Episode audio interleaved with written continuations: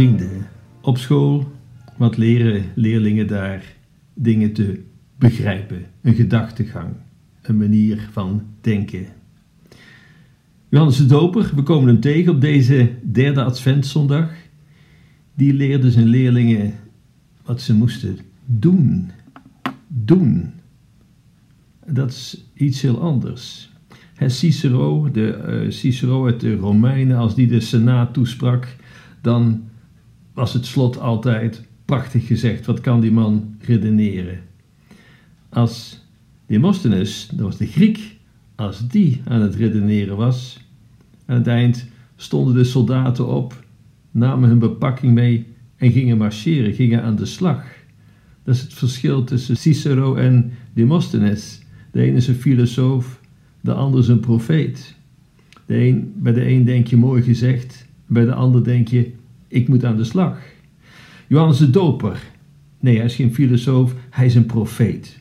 Mensen vroegen hem niet wat ze ergens van moesten denken, maar wat ze moesten doen. En Johannes, hij is heel concreet, hij is heel praktisch. Wat staat er? Wie dubbele kleding heeft, laat hem delen met wie niets heeft.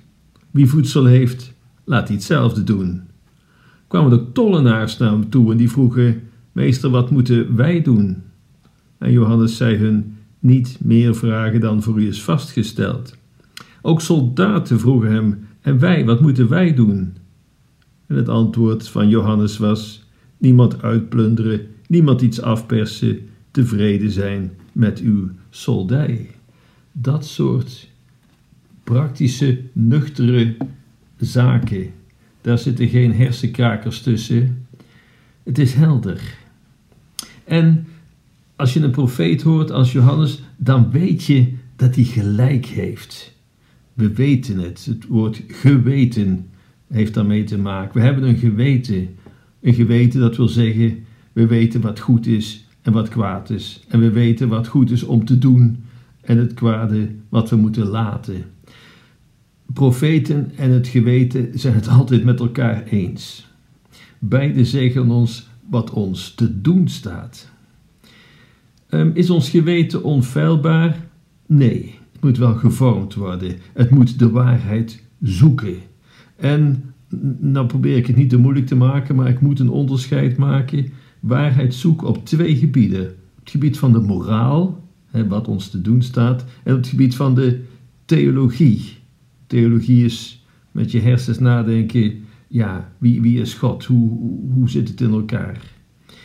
Elke religie heeft een moraal en een theologie. Dus wat te doen en hoe te denken.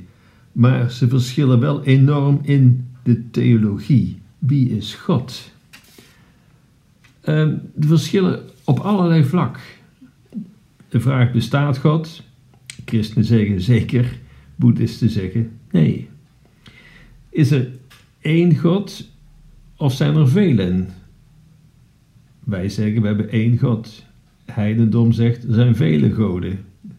De goden van de bliksem, de donder, u kent het wel.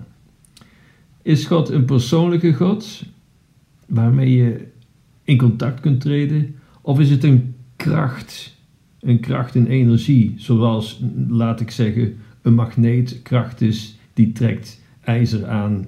Maar goed, daar kun je natuurlijk niet mee in contact treden. Het is gewoon domme kracht. En als God dan een persoonlijke God is, is hij dan een schepper?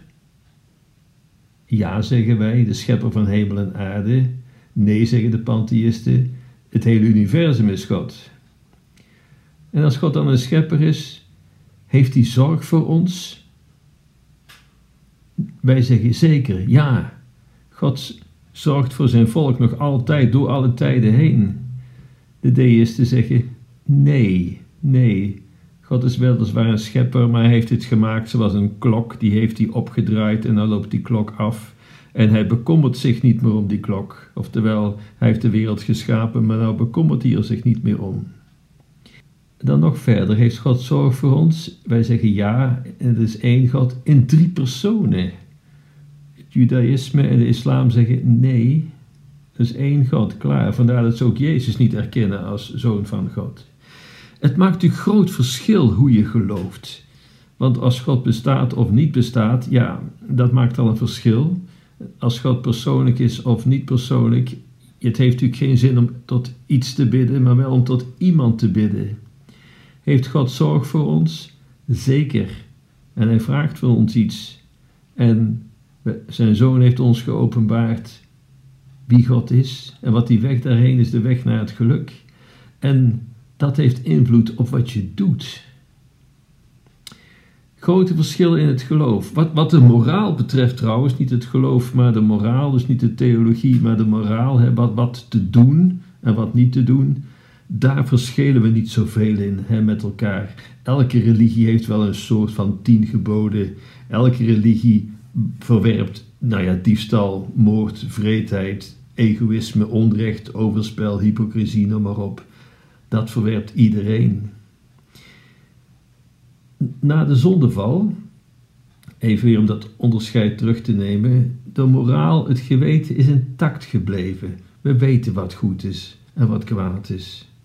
Maar de waarheid over God, ja, dat is heel diffuus. Dat loopt alle kanten in. Waarom zou dat God zo gedaan hebben? Laat ik het zo zeggen. Het is niet moeilijk om een kind te leren wat goed is en wat niet goed is. Om ze te leren altijd voor het goede te kiezen, dat is dan weer wat anders. Maar je kunt ze het goede leren en het kwade. En dat ook als dusdanig benoemen en bestempelen. Wat wel moeilijk is, is om ze te leren, de theologie zal ik maar zeggen, wat is God? Wie is God? Maar als je begint met ze te leren wat goed is om te doen en wat niet, dan zet je ze op het spoor van God. En leer je ze te houden van wat goed is en te haten wat slecht is. Impliciet leer je ze dan over God, die het goede alleen maar in zich heeft. God die liefde is. En alleen maar hoopt dat het kwade dat wij ons daar niet aan overgeven. En zo maak je gemakkelijker voor de kinderen om God te leren kennen. Begin met goed en kwaad. Begin niet met te duiden over God, dat is te abstract. Maar goed en kwaad, elk mens heeft een geweten. Doe het niet andersom. Een heilige, laat ik het zo zeggen, een heilige die geen groot theoloog is, die kent God veel beter dan een groot theoloog die geen heilige is. En een kind heeft dat ook. Je hoeft geen groot theoloog te zijn om God te kennen. En anderzijds, schriftgeleerde fariseeën waren grote theologen, maar heiligen waren het bepaald niet. Wat doen nou die profeten? Die doen een appel op ons hart, op de wil, op het geweten. En zo bereiden ze de weg voor Jezus voor, om uiteindelijk te ontdekken dat Jezus Gods zoon is. Ze doen een beroep op ons geweten, op, op de moraal goed en kwaad, om uiteindelijk te ontdekken en uit te komen bij God zelf. Begin met het goede te doen. De theologie, wie God is, dat komt later. Ik mag denken aan Blaise Pascal. Uiteindelijk zegt hij: er is maar één manier om te ontdekken dat het waar is wat Jezus zegt, dat het waar is wat de kerk ons leert, dat het waar is wat er in de Bijbel staat. Doe, met de nadruk op doen, doe maar wat Jezus van je vraagt. En dan zul je het ontdekken. Is de enige manier. Vraag het aan de heiligen. Tot slot, Jezus heeft ons geen moraal gegeven. Ik kan het niet vaak genoeg herhalen. Geen moraal. Wij zijn geen moralisten. Die moraal die hadden we al. Wet, profeet, het geweten. We weten best wel wat goed is en wat niet goed is. Hij gaf ons wel God zelf. En die is degene die in staat is om het kwaad te overwinnen.